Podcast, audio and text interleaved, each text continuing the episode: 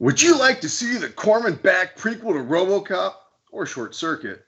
Well, tonight on Hops and Box Office Flops, we've got the movie for you Chopping Mall, where shopping will cost you an arm and a leg. Waitress, more butter. Hops and Box Office Flops. A place where we can celebrate the underdog films, the bombs, the disasters, the much maligned movies that have drowned in their infamy. So please sit back, grab a beer, and enjoy the show.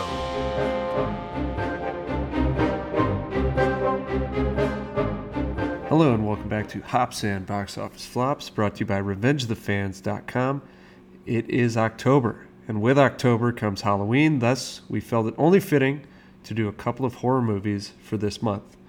Our first, as Chumpzilla's intro just stated, is Chopping Mall. Buy or Die, boys. This one is truly a movie of its time. Pure 1980s B movie schlock personified. It is glorious. It's got gratuitous nudity, characters with liberal morals and low IQs, and of course, the nerds survive. It's the perfect 1980s horror movie checklist.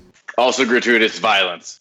Yes, lots of violence. It's got gratuitous nudity. It's got gratuitous violence. It's got a lack of any kind of cohesive story to tie those two together, but that's okay. Oh, there's a story.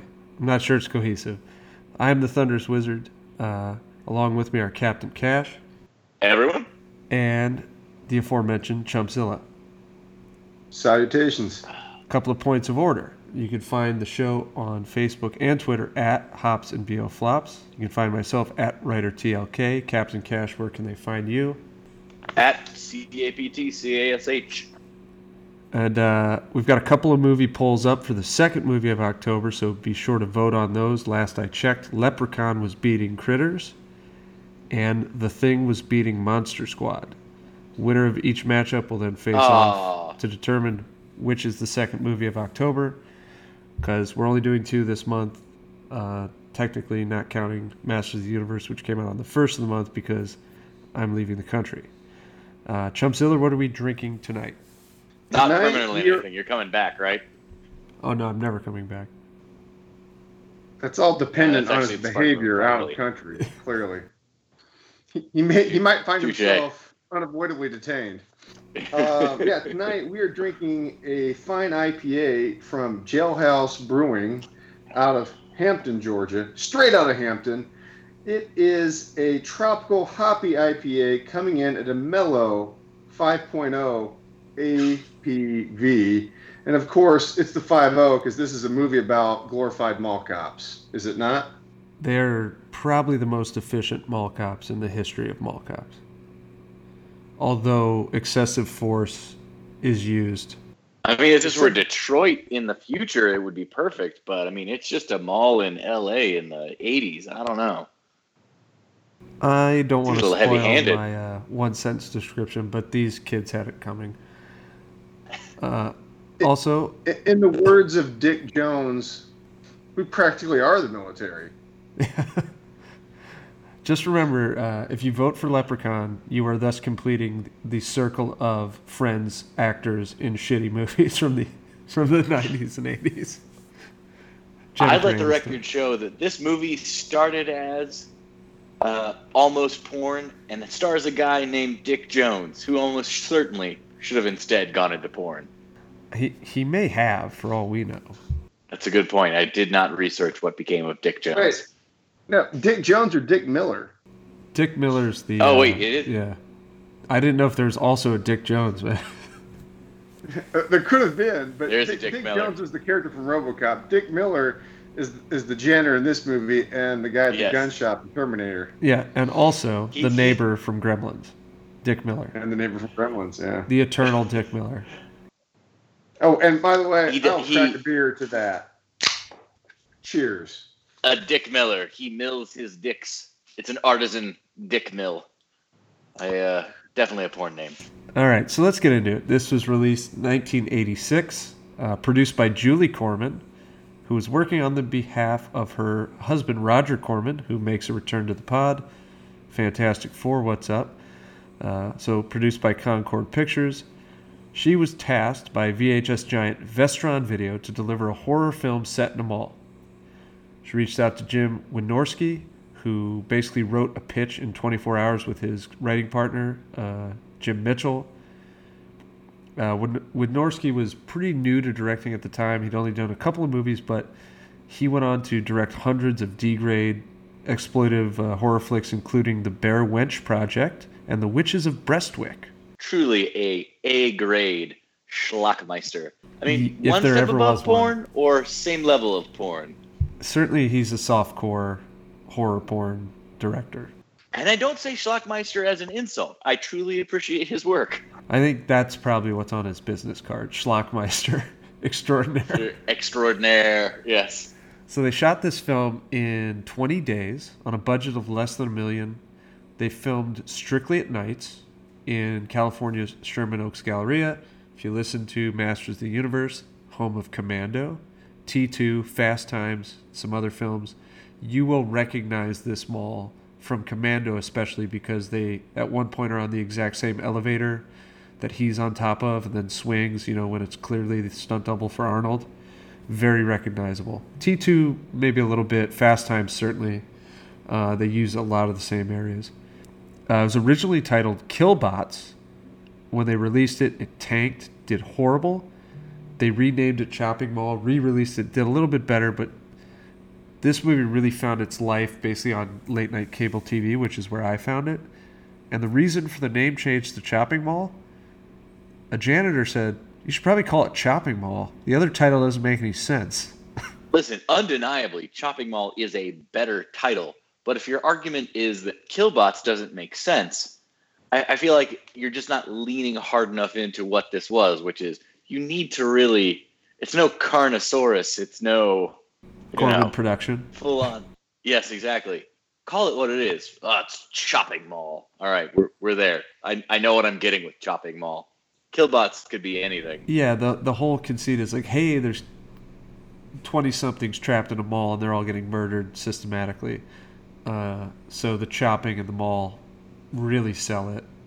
But I mean, again, it's not like this movie did bonkers business. And that title change was actually confirmed by Wynorski in this Q and A I found on YouTube, which was basically shot on some guy's handy cam at some random screening of this movie somewhere. I'll post that to the oh, social. Oh man. You can't deny that being shot in a mall is part of the movie's charm. That's that's the whole shtick. It's it's a teen slasher movie in a mall. Uh, Yeah, I, I can understand from a marketing standpoint that draws in a more common audience. Killbots sounds a little more like hard sci-fi, whereas you get that teen Dawson's Creek feel from Chopping Mall. Oh, okay, it's a movie in a mall. It, it's more related. What the fuck, Dawson's Creek, were you watching? Pretty the dark one apparently. Well, no, but, but that's Did it- Pacey's head explode at some point? Oh Well- my god. Well, I mean, who didn't want to see Katie Holmes's head explode? But no, I mean, my point is, you got a pretty cast of teenagers put into a shopping mall. I'm not That sure makes Tom Cruise sense. still doesn't want to make that happen. Uh, let's let's contrast it with Terminator, for example. Well, that's what I was going to bring up. Like, it sounds like a cheap, uninspired knockoff of Terminator. And it's not it's not Terminator. It's a different movie. The mall angle is a key part of the movie's shtick. So getting that in the title makes sense. I agree. Yes. That's and a giving, smart janitor. and I'm giving saying it a that's title. a smart janitor. Yeah. Uh, And that janitor's name? Albert Einstein. S- Steven And everyone clapped. Uh, uh, so this movie stars a lot of people you're not really going to recognize, except for Dick Miller. Uh, Kelli, Night of the Comet Maroney. She's sort of a scream queen in some of these more B movie horror movies. You got Barbara Reanimator Crampton, uh, one of the assholes from Cobra Kai. You'll recognize him. He chews gum the entire movie, up until his death. and that's really it. Like, I, there's really nobody else, I guess, worth mentioning. Maybe there is. Well, no, wait. That the the guy chewing the gum, that's John Terlesky, right? Yeah, and he was one of the Cobra Kai guys. Yeah, who who more famously went on to be the Deathstalker and the Deathstalker too. Oh, that's right. Yeah. Oh, well, there you go. This was th- th- this was this jumping off point to his his uh, beefcake uh, career as the Deathstalker. He's actually pretty good in this, as far as the acting is concerned, because most of it is universally terrible. Well, I- I'll add the, the gum chewing angle was his idea. He thought that would make the character more obnoxious and memorable, and he was right. And he, he nailed was, that. he Yeah, success. right. Way to go. Yeah, he was a huge dick, and, and it and it came through. That- he was, that on- supposed to be the sleaziest of the sleazy boyfriends, and he nailed it. Yep. So, according to IMDb, and this movie is free on YouTube. I say that with hesitation because it's not technically free on YouTube, but it's free on YouTube. I own it. Uncensored on YouTube. Yeah, I saw boobs on YouTube. I'm I'm scarred for life. I didn't know you could do that. You know, it's another case of nobody's cared to pull this down, apparently. So, the description is a group of young shopping mall employees stay behind for a late night party in one of the stores. When the mall goes on lockdown before they can get out, the robot security system malfunctions and goes on a killing spree. That is the plot of the movie. So, we're really not going to talk much more about the plot, but I am going to ask for your guys' one sentence Yeah. descriptions of it. Yeah, I, I like ordinarily I insist on doing like a here's the plot recap, but no, that's that's it. Um, the only thing you can really add to it is uh, the people who don't have sex get to live because 80s morality. Uh, the end. I guess the robots ultimately all get blown up. Uh, my my one sentence for this movie is Paul Blart Mall RoboCop. Solid. Chumpzilla? Um, pretty white kids with problems face off against the beta version of Skynet. This is more of a piece of advice for any of our younger listeners out there. And in fitting with the theme with He Man, you have to have educational advice at some point during the show. If you're going to loiter in a furniture store after hours, prepare to pay the consequences. That's all I'm going to say. If you're going to commit a felony and there's robots, two and a half foot robot mall cops uh, motoring around, some of you are going to pay the price. Maybe not all of you, but some of your friends are going to wind up dead, and it's going to be your fault. I, well, I mean, the main thing is, did you have sex with any of those friends? Because then you and those friends are going to die. Yep, for sure. What if you have sex with the, The, robot? robots are real sticklers for that. Yeah. Ah, would the robot kill himself, or would the robot learn to love? I think he'd kill you out of shame. well, this begs the question: Who did Dick Miller have sex with before he was electrocuted? Himself, almost certainly himself. I mean, at one point, doesn't the there's a guy who's running the computer which ostensibly controls the robots. He's looking at a girly magazine and he Yeah. dies for it. So literally, everyone in this thing is murdered because they had sex or in proximity to sex. So Dick Miller, something happened off screen that we didn't see that maybe we were meant to, or maybe they were. He was just like Dick Miller, too close to penis, must must destroy. A- I And really the don't know. second the second technician also dies without any real uh, any real uh, egregious violation. Yeah. Aside from the fact that they control the motherboard, which is the key to the kill bots. He did show compassion for the other uh, fornicator, so perhaps it was guilt by association. That's true. Yeah, and that's a high That's crime. a good point. In Killbot uh, Justice, you cannot show compassion for the man who is looking at nudie magazines instead of doing his job. The thing I think's nuts is the the computer that controls the robots is still there. I mean, are, isn't the computer the one telling the killbots to do the killing? There was the lightning storm, so the lightning storm fried the motherboard, and uh, yeah, that that's that. They were out of, you know, they'd become self-aware. A lot of the logic can be thrown out the window here because there was a malfunction. The robots became self-aware. They were doing their own thing. So any programming or rules they had, any, any of the rules of robotics are thrown out the window, right? Except I've got one big one. In the opening of the movie, you you do get a brief synopsis of what the robots are capable of. You get the little little the capabilities presentation from the the tech guy, and, and uh, at no point in that that uh, whole spiel is there any indication that the cops are contacted by the robots or the computer controlling them. So at no point do they ever say, "Yeah, we'll, we'll like detain the guy," and then the police are called. No, this is street Never justice. really. it- yeah, it's just like you know we'll just disable the guy, and we've got darts and tasers and lasers that can dismantle debris, and at no point say, "Yeah, we'll just uh, we'll we'll just hold things down until the cops show up." No, no, it's just it's all taken care of inside the mall, self-contained. The late the '80s in the mall was a lawless time, Yeah. kids. yeah, Yep. it was. you don't snitch at the Sherman Oaks. they take they take care of their own business. And, and again, at no point do the people in the mall try to contact the authorities either. Because at least you think about it, in Terminator, the cops play a fair part in the movie. Well, they shut the phones down, which these are pay phones, so how they did that, I don't know. but At the point at which the robots have plastic explosive, yeah, you can just kind of assume that yes, they can shut down the the payphones. It's probably fine. there's a lot to be said for their insane power. Like these these are weapons of war, these robots, but I don't want to get there just yet. So I have two main questions about this movie. One, uh, why do you think it works? And maybe you don't think it works. Uh, because if, if you do think it works, this has obviously persisted for the last 30 years. Uh, I think it works in, in a sense that a lot of 80s horror movies were very derivative. This is pretty derivative, but the killbots are what separate it. You can watch this because it's so absurd that these three foot tall robots are menacing these people in this mall. They can't go up and down stairs. They really can't do much of anything. if you ran in circles, you would you would evade them. But they're still awesome. To Chumpzilla's point, it really is. It's the mall setting.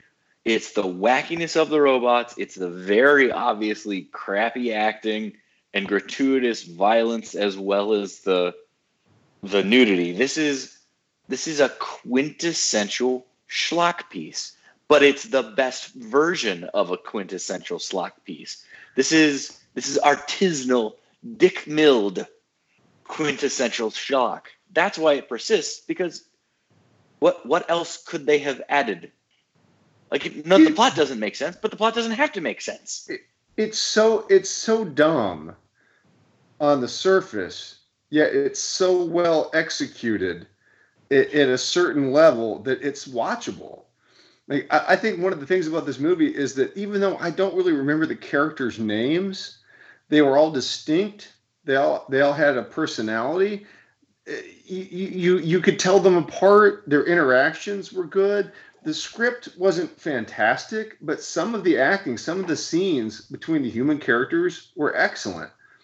Like there were definitely moments where you see um, different genres kind of uh, uh, displayed. For example, the female team that goes through the air ducts. Okay, that was that was very aliens esque or alien esque. Just that that that Mm. they, they tried to do things to copy other films and it, it sort of worked it was just different enough that it was entertaining Yeah, it's it's it it understands it's stupid, and it moves at a very crisp pace, which definitely helps. And the robots do a variety of things you don't understand or know that they're going to be able to do. So each kill is a little bit different from the last. And it's just a hell of a lot of fun. I don't, you know, if I was, I've, I've probably seen this movie 45 times. I probably first saw it sometime Oh my in the God. late 80s to early 90s. I've owned it in several formats. It's a perfect piece of like 80s nostalgia to me. I would rather watch this than almost any of the Friday the 13th sequels because those are like every Friday the 13th movie is the same. It's the same movie. Like nothing changes from the first one on. And the first one's like this really unique thing, and then it's the same movie over and over and over again. Okay I, think there's there's a couple of things this movie does really well, and one of them is it draws you in with the teenage, you know, dialogue and the teenage character building, and then you get that first kill, which is really satisfying because it's the gum chewing dickhead that goes first, right? No, he kills Dick Miller first. They kill. Oh yeah, Dick Miller. I'm sorry. The teenage kills. Of the teenage kills. Yeah. So you know, of the main characters, you get that guy first. You're like, okay, it's starting, and you're ready for it.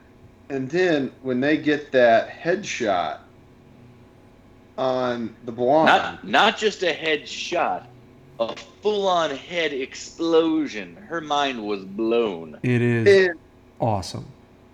and it, that that effect holds up, and we'll come back to that later. But to me, that was shocking. It's like, okay, you saw you saw the guy get electrocuted. That was corny. That was a corny corny kill. Whatever. The other guy gets his neck pinched, which clearly it actually doesn't get touched. It pinches in front of it, and he there's some red. It, whatever. It's a it's a bad effect. It's it's not that great. Now it's like okay, this is really terrible. And then you get hit with that total like just head blown.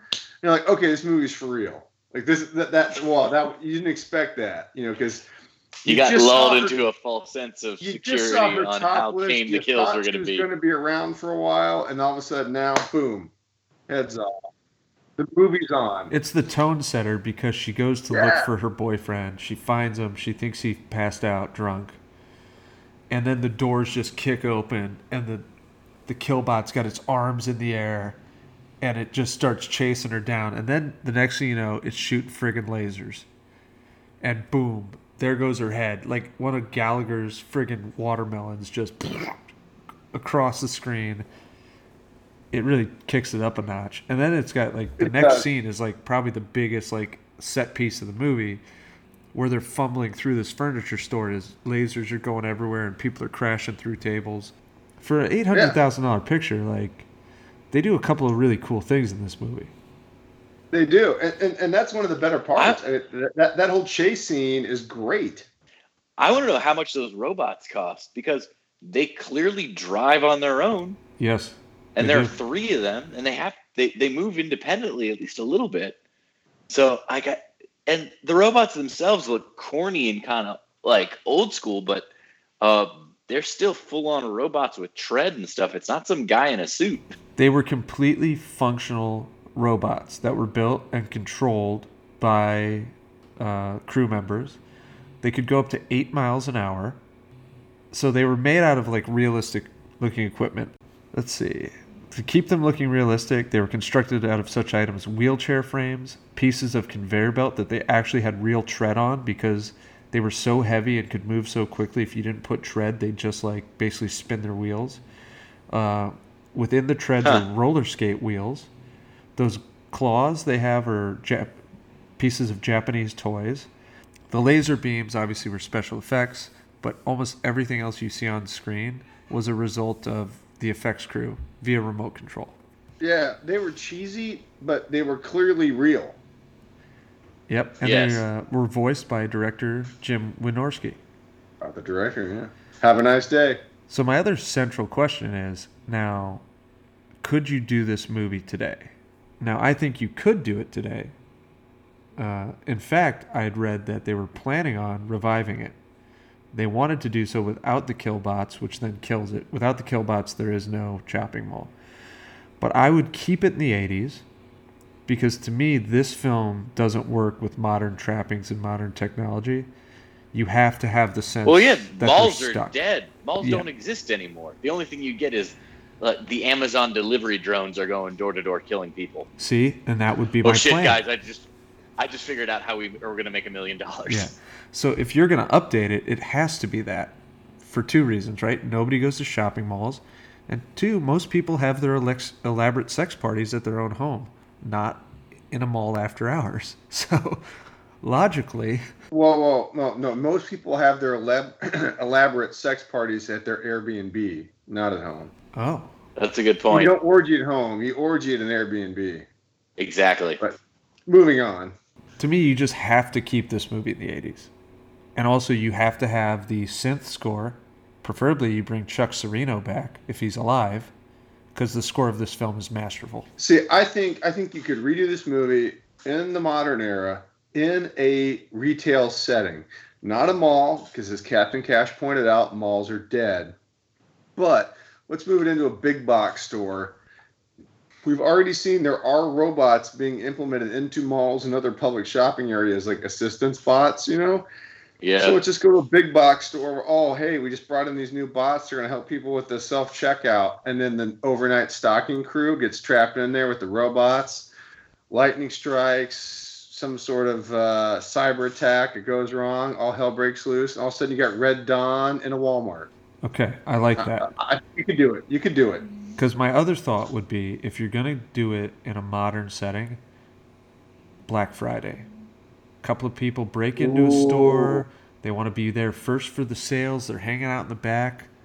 Uh oh, you broke into the wrong store, hombre. Game over. The killbots work. RoboCop Mall Blart. Yeah. Yeah, I get you. Next thing you know, there's a lightning Yeah. storm and your wife's head explodes. Freeze, dirtbag. Yeah. Have a nice day. As a as a throwback to a past episode, the Chuck Cirino score to Chopping Mall, I have secured it. No word yet on whether my identity has been stolen. so, future updates coming. You f- frequent some shady sites to get your sweet, sweet vinyls. And it is a sweet looking vinyl. It is. It is a sweet looking vinyl. It's clear. And what is it like green and yellow, or it's this neon, Yeah, neon look? green I have the yellow. Yeah. neon green and yellow. Of course, the custom art because it was done by like a place I, I get other records from, but it was out of print uh, because it they I think they had the rights in like 2014. Now here are some questions that are less serious, but also I think worth asking. We already know that the killbots really don't pose much much of a threat if you're running and say like actually juking or running in a circle or literally hiding in any one of the 15 staircases that you see in the movie because they cannot go downstairs. And if you force them to, you've probably won the fight because they will tumble. It will be bad. and they they will be disabled. Is it is the decision to have a sex party in your girlfriend's dad's furniture store odd to anyone else or is that just me? Wait, you guys haven't had sex in your girlfriend's dad's furniture store? I mean, yeah. Huh. Just me then. I mean, I, I- I thought will it seemed agree- cricket. Uh, hold on, hold on. Uh, in the terms of 80s sex party locations, is that a risky spot? Yeah. I mean, clearly that's part of the whole 80s uh, appeal is that, oh, it's a little bit dangerous. We're going to do something. We might get caught. Oh, oh. But yeah, that's that's flying a little close to the sun, in my opinion. I will I will give them this. In most horror movies, people are separated, which makes them much easier to pick off. At least they're all in close proximity to each other. They're sticking together. They usually stick together by going out in the woods. They go to a campground. They go somewhere. They, they get they get away. They stay together, but they get away. This seems like a very public place, a little too close to the sun, like I said. The possibility that you might get caught is what makes it hot. Also, is it really a lot worse than if, you know, like the Crystal Camp or the Crystal Lake kids? Those are camp counselors. They're putting children at risk to have their sex party. Yeah, I feel like- that's worse. You're right, because they're in know I mean? they're in the same cabin. Exactly. it's it's That's- highly that's irresponsible. terrible.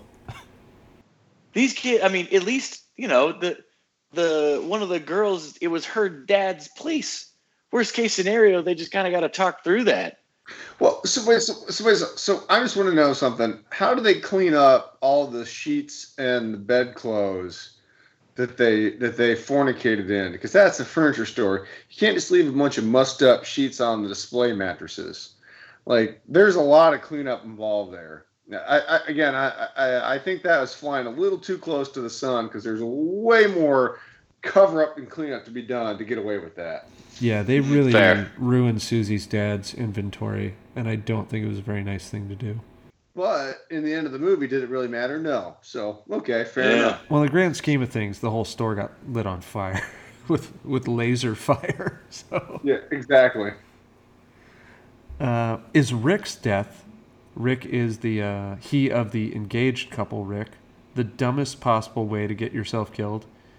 Rick is the asshat that drives the vehicle into the killbot who's on overload after he watches his wife get shot in the stomach with a laser. No, come on, that's a that's a heroic sacrifice. He's getting that killbot out of the way.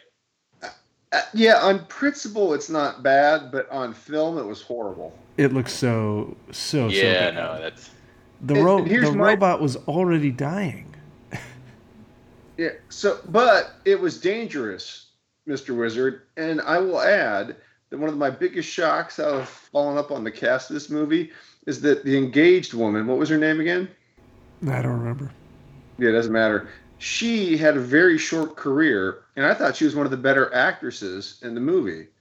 And she really went on to do nothing after this. Their presence at the party also suspect because they're engaged in like seemingly a serious couple, and they're like, "Hey, let's go into this store and listen to our friends fornicate."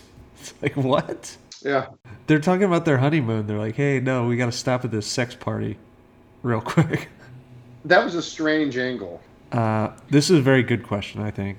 If we were all stuck in a shopping mall with killer security droids, who dies first? oh Chumpzilla, hundred percent. I agree.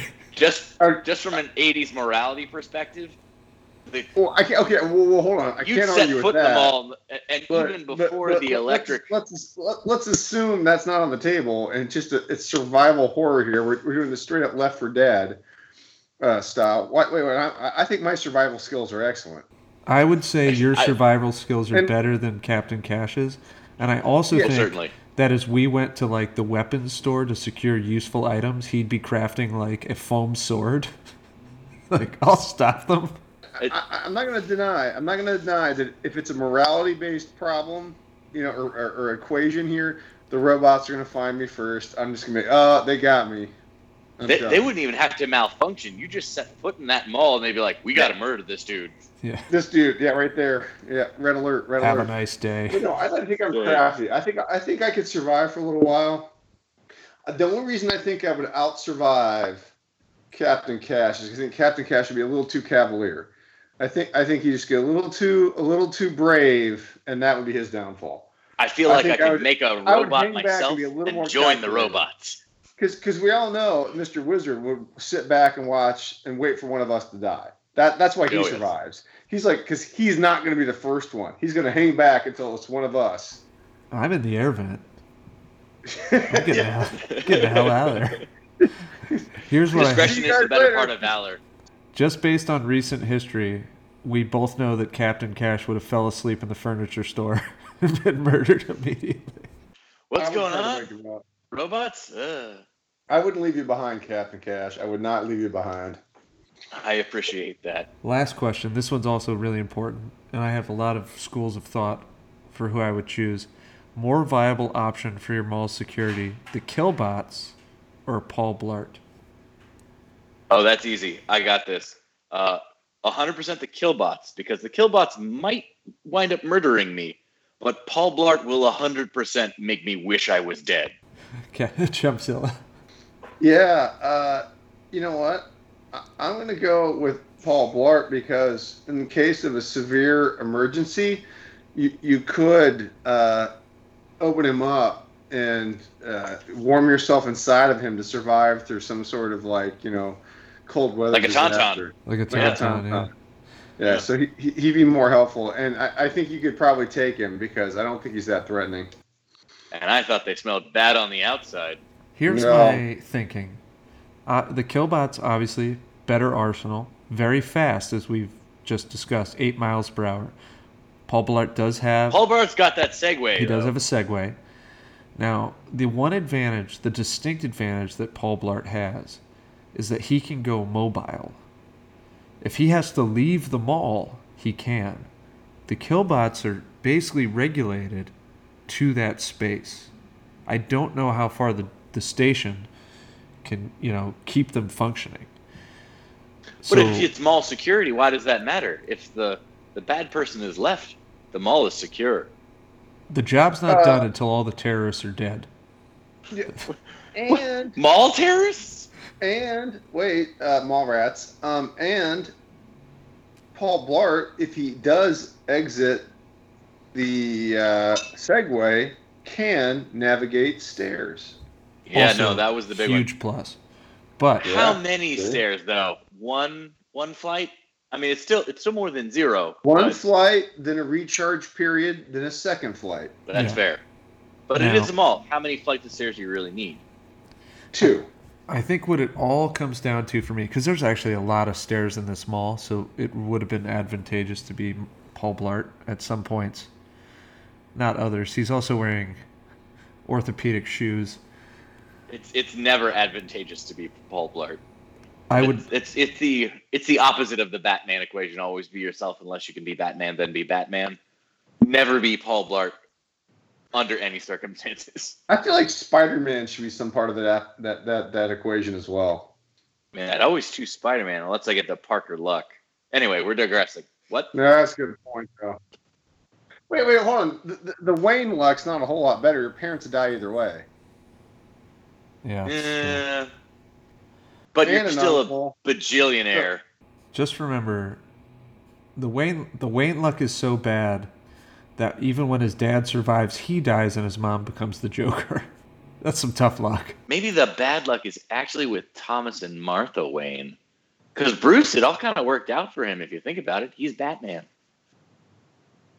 That's pretty sweet. Anyway, So it all comes down to this for me. I don't think I could trust Paul Blart with plastic explosive.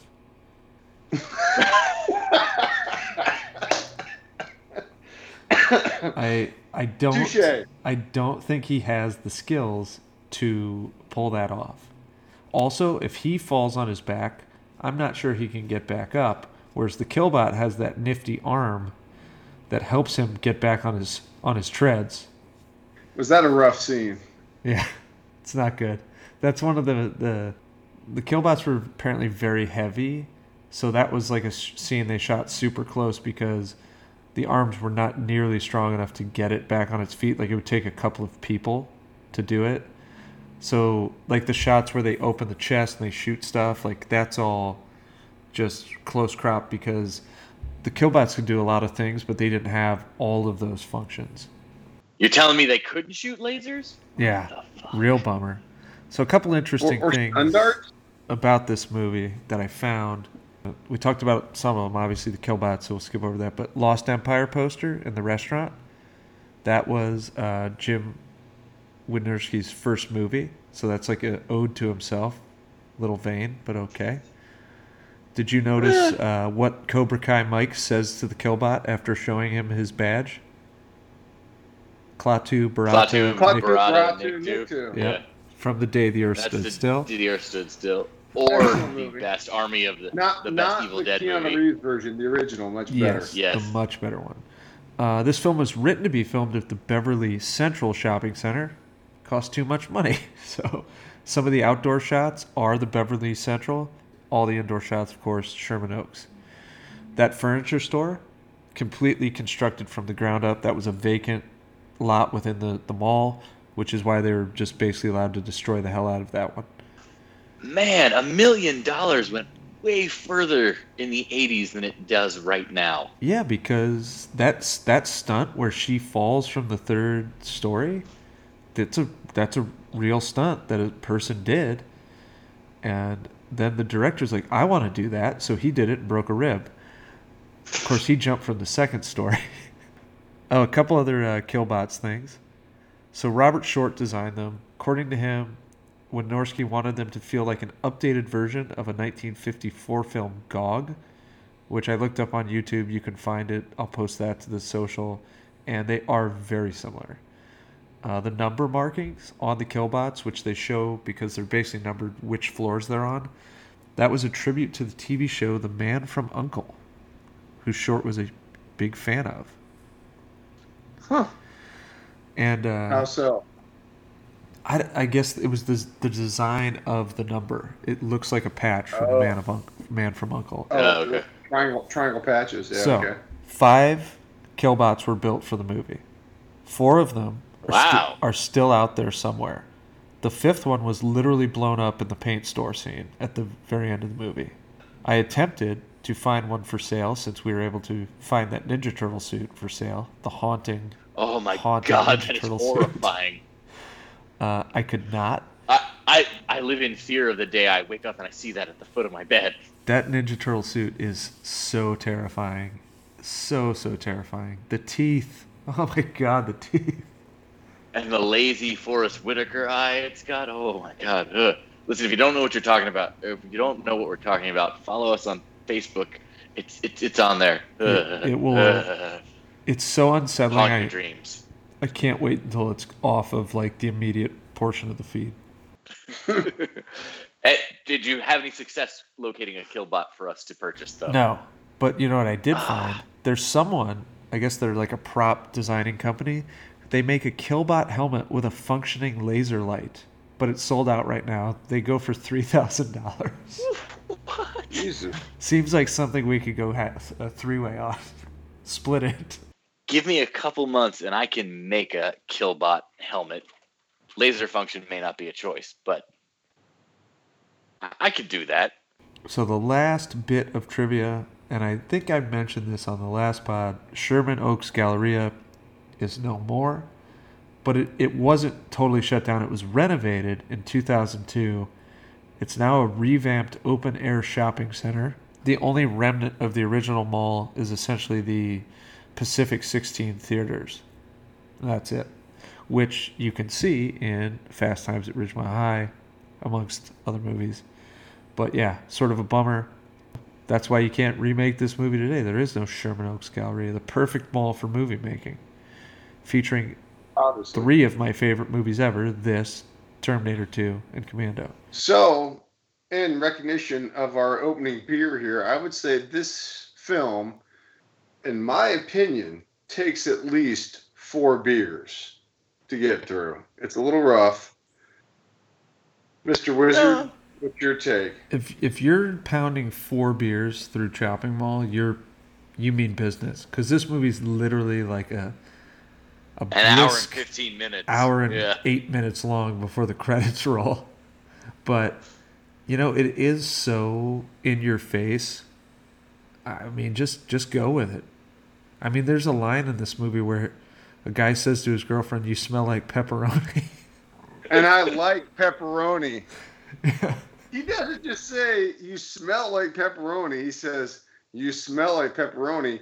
And she gets offended. And he's like, And I like pepperoni. yeah, Yeah, so again, four beers. Four beers. That line has absolutely never worked. And yeah, it's a four beer movie. It's it's not good. You kind of have to watch this with a this is silly and we're going to have a good time.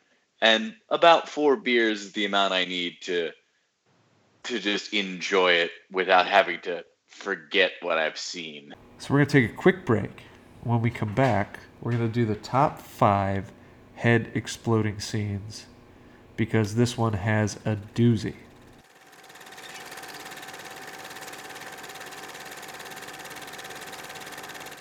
We are back on Hops and Box Office Flops presented by RevengeTheFans.com. October Horror Month, and this is Chopping Mall. Now, as we alluded to earlier, the signature kill of this movie is when the killbot chases down scantily clad Susie and blows her head to smithereens. In honor of that fantastic kill, we have assembled a list of top five explosive decapitations in cinema. Now, before I get to that, I want to talk a little bit about what uh, director Jim Wynorski and his co-writer Steve Mitchell thought about that scene. In the director's commentary, Wynorski calls it the second greatest head explosion of all time. What's it behind? Might be on our list, so I'll leave that in mystery for now. And it was a relatively simple effect. Essentially, what they did was they used an exploding head dummy that they inserted in the shot after you see Susie screaming. The rotoscope laser, which is the special effect, blurs that swap. Boom, the head explodes. The blood, much cheesier looking than the actual head explosion. It literally looks like they squirted a ketchup bottle on the yeah, window. it definitely does. Now, the cool thing about this, and I, I don't think they would do this today, at least I hope they wouldn't. They put this in the trailer for the movie. So when this movie, the, the previews for this were playing in New York City, the trailer was running like on Broadway. outside the theater, and people were just like watching, like they'd watch this on loop to see this head explosion. So that sold the movie. Now, obviously, didn't do a good enough job of selling the movie, but I mean, that's a pretty that is the money shot to have in the trailer. So we're gonna get into some other fantastic explosive decapitations, but first, I think we do have a dishonorable mention. And what would that be, Captain Cash? Oh, that's gonna go to a little movie, an Oscar-winning film, Suicide Squad, and the death of Slipknot. Yeah, if if you're gonna have the movie Suicide Squad, but you're too chicken to pull the trigger on the thing that the Suicide Squad is known for, shame on you. You know how all of the characters got at least two introductions? Like this is Harley Quinn, and it does the introduction with the the graphics, and then it plays her origin story, and it's the same with Deadshot, and it plays his origin story. And then you get all the main characters who do that, and then they all go on a mission, and then you get, oh, and this is Slipknot. He can climb things. And then he immediately dies five minutes later. Fuck you, kind of movie. Fuck you. At least give us the cartoon graphic with he's gonna die in five seconds. Don't get used to him. He's not sticking around. And as far as far as the way that is that that uh, shot is framed, it's damn near off screen. Yeah. It sucks. It's, way, terrible. It's way off center. It's just like a it. That was an afterthought all the way through. Earth to DC, that movie still would have made 700 million, million if you just manned up and made it a Suicide Squad movie. People James love Gunn, Harley he's Quinn. gonna do it. I mean, Deadpool has crushed it, and it's a harder R than the Suicide Squad ever would have been if you just blew up Michael Beach's head. Listen, I'm looking forward to the Suicide Squad. Jimmy Gunn, gonna kill it. Also a Schlockmeister who turned good. I- I'm feeling good about that. Filming now, by the way. Yeah, I'm excited. Speaking of good, we do want to give an honorable great. mention. Slither was great. We have to do Slither at some point. Speaking of good, I do want to give an honorable mention to for head exploding to Total Recall uh, on two counts. One, uh, I went and saw Total Recall as a child, and when both Arnold and the love interest are sent out onto the surface of Mars, and they do that freak out where their head expands, but doesn't actually explode. That stuck with me for years, and I was full on terrified of that. So it doesn't quite reach head explode level, so you can't really add it to the list. But there is an additional point in the film where Arnold is wearing the the mask of the old woman, and that does explode, but not technically a human head. It is a, I guess, robot. It's never really clear what that mask is, but get ready for a surprise explosion. A head does explode technically. So, honorable mention, Total Recall. And well it's- done. Wait, It's pretty certain that Cohaagen's head explodes. that is also true. Yeah, you don't actually see it, but Yeah, but he's his head's definitely gone. All right, so we'll start with uh, number five. What do you got, Chumpzilla? Well, I'm gonna go with uh, Belloq from Raiders of the Lost Ark because it's not technically an explosion, but still, it's a very head-centric scene. And also, it's one of the scenes in that movie that the uh, uh, the film authorities did not uh, approve of initially. Spielberg had to tone that down and cover it up with some uh, after you know effect flames because between the reverse max uh, wax melting uh, effect and then the there was an explosion. They said it was way too graphic. They were actually going to give Raiders an R until Spielberg covered that up a bit with some like uh, flame effects and post production. yeah, let the record show. Number five, our only PG on this list. Yeah, Everything and, else, a very hard R. Yes. and that was terrifying as a child. That scene with, with the face melting and the Oh whole yes. arc opening thing, yeah, that was that was scary as hell as a kid. Mission accomplished, Spielberg. Mission accomplished. Don't ever forget, Spielberg is the original Schlockmeister. What do you think Jaws is? It's a monster movie. Oh, well, well, well, no, no, bef- and before Jaws was the movie with the the, the monster, the uh, semi truck, Yeah. the, the tow truck, The which- duel. the duel, yeah, yeah. Good pedigree from uh, Spielberg. Good, good pedigree. So I've got I've got number four. Uh, it's The Running Man. Another great Arnold film. So what's so great about The Running Man? Arnold, number one. Richard Dawson, the original host of Family Feud, is the foil who runs this sadistic game show. Jim Brown is in it, Firefly, Jesse the Body Ventura. Worth noting, this film has two future governors, Just like the Predator. just like Predator. Iceman, the Professor Toru Tanaka from The Perfect Weapon. This movie kicks ass, and it's also, unlike Suicide Squad, not afraid to use its explosive collars and show you what the hell they can do. Because when they break out of prison, some dipshit runs through the fence, his head explodes, and his body keeps running, and it is fantastic. It is truly amazing. I think it should be higher than four, but that's just me. Captain Cash, I think you have number three. So three is a more recent entry, and and this is why I would place it above four, and it is Kingsman, uh, the Secret Service. So this is the original Kingsman film, where at the end, uh, basically, literally everyone's head explodes. Are you a person in power? Your head explodes in a bright purple, green, red plume of whatever. And this movie and the comic book it is based on by I think it's Mark Millar, is it not? Yep. And this yeah, and this this comic so and this movie and the comic it was based on by Mark Millar is always a little uncomfortable because Mark Millar's always kind of a an edge lord about shit, but among the heads that explode are certainly Barack Obama, which uh, on the one hand I'm kind of like, yeah, that, that's kind of gross, but on the other hand I'm like, also that's kind of ballsy. Uh, not how I do it, but still, you have to give it credit for the uh, the spectacle itself that it provides. Kingsman and its sequel both don't give a shit what you think of their gratuitous violence, and they happily celebrate it. Yeah, that's fair. Also, it's not it's not a head exploding thing, but the uh, the fight in the church with uh, fucking Colin Firth, Mister Darcy, is incredible. That is that is among the better fights. What does that go to seen in- Black Betty?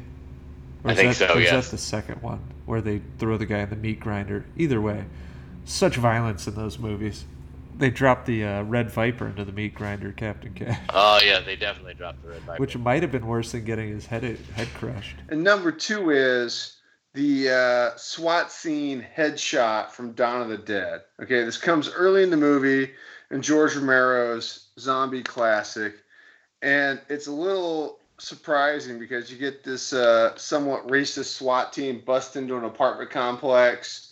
And there's some African American occupants. There's a little racial tension going on, and boom, you get a headshot and uh, the effect is surprisingly convincing thanks to Tom Savini, the the godfather of zombie. I met him at Renfest. He lives in Pittsburgh. Yeah, see him all the time. Romero, Savini, yeah, godfather of zombie gore effects.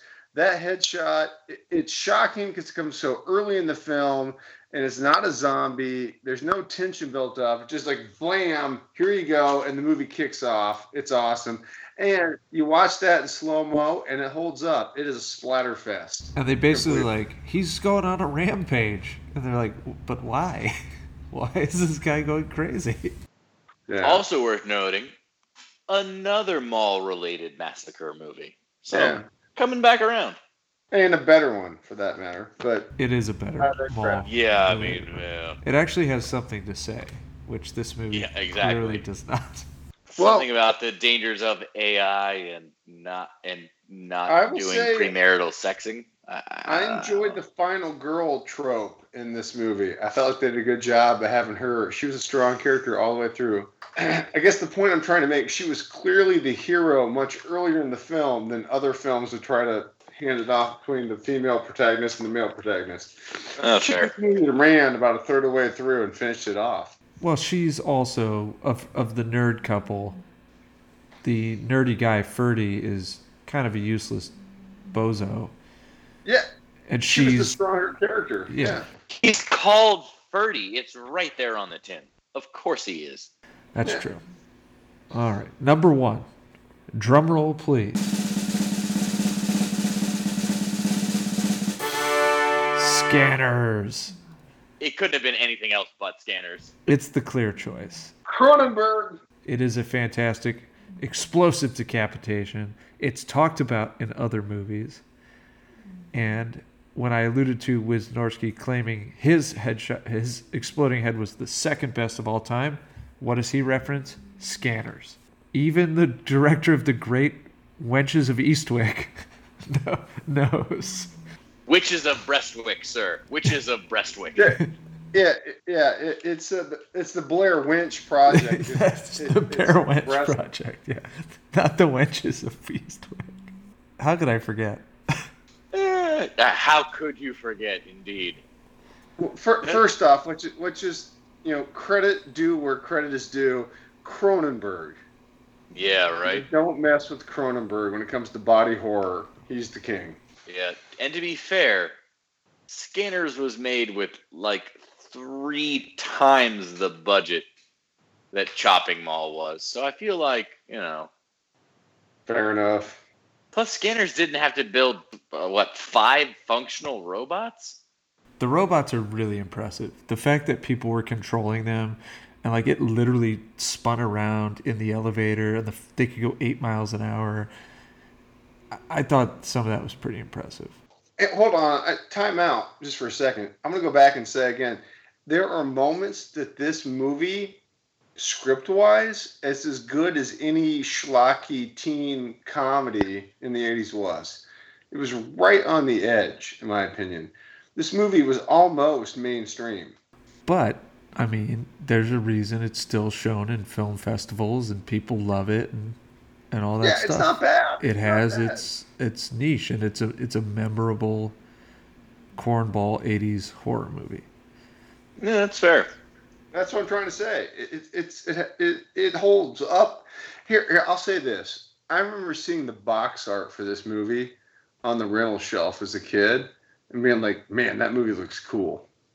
The box the art one with- uh, The painfully one the oversells it. hand Yeah. holding, holding the bag with the, the the the eyeballs and stuff peeking out of it. Not the first one with like the ghost hand, but the one the second with the robot hand.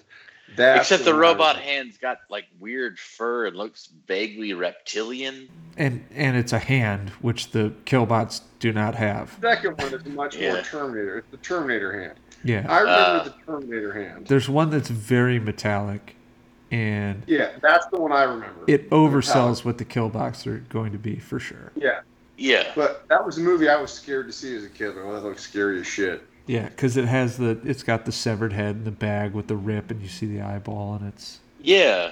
it's it's cool. And I'll post that to the social as well. So we're gonna take a quick break. We come back. All we got left recommendations.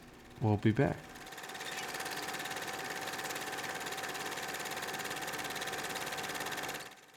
Welcome back to Hops and Box Office Flops, brought to you by RevengeTheFans.com. And we are going to give you our recommendations for the week. Uh, American Horror Story 1984 is my recommendation. Now, full disclosure, I'd never watched one season, one episode of American Horror Story, but then I read that this latest season was going to be essentially a throwback to 80s slasher films. So I'm like, oh, I got to check that out. I've enjoyed it so far. I'm only two episodes in, so it's it's a soft recommendation. I think it's worth watching the first two. Uh, it turns out the Night Stalker Richard Ramirez is in it, as well as a more sort of Jason-esque type foe. It definitely gives you a real Friday the Thirteenth vibe, and uh, the intro alone, super 80s. That's worth watching itself. So, American Horror Story 1984. What about you, Chumpzilla? Okay, well, after the schlocky movie that we covered tonight, I think it's fair to say I'm going to recommend another bad 80s movie, but this one is of a slightly higher caliber. I think you guys should check out, if you haven't seen it, Bad Taste. Yes, I've seen it. Is that ringing any bells here? Come on, Bad Taste, directed by no other than Peter Jackson. His first feature film. He directed he wrote it, he acted in it, his friends acted in it. It's a great, gross out just ridiculous horror movie in the vein of Chopping Mall. It's a lot of fun. If you've never seen Bad Taste, you gotta check it out. It's awesome. Does does that not involve a Sumatran something monkey? No, that's I feel like it outbreak. does. That's the thing that bites the person that starts the infection, right? yes. Yeah. I thought for sure you were going to recommend Deadbeat at Dawn. It's it's also Outbreak. Outbreak stole that from Peter Jackson. I, I'm still waiting for us to feature that because that is a cult classic. Jim Van Bebber. My recommendation for this week is going to be the new season of Big Mouth, which, if you haven't seen it on Netflix, is basically all about puberty and how these kids go through it. And it is completely animated and it is deliberately ugly. So the barrier for entry is really it's intense. Watch three episodes of it if you haven't seen it, and you'll be sold if you have seen it, you already know that Big Mouth came out like today, uh, which I guess not today when, but today when we're recording this, whenever it comes out. Uh, worth your time. Go check out that show. It is absolutely hilarious. So I'll leave you with this. Not that many great quotes in this movie. We already used the best one, which was "Waitress, more butter." But in the in the wise words of the late Mike, played by John Terlesky, "Smoking's bad for your health, kids. don't don't do it." Have a nice day. Or butter.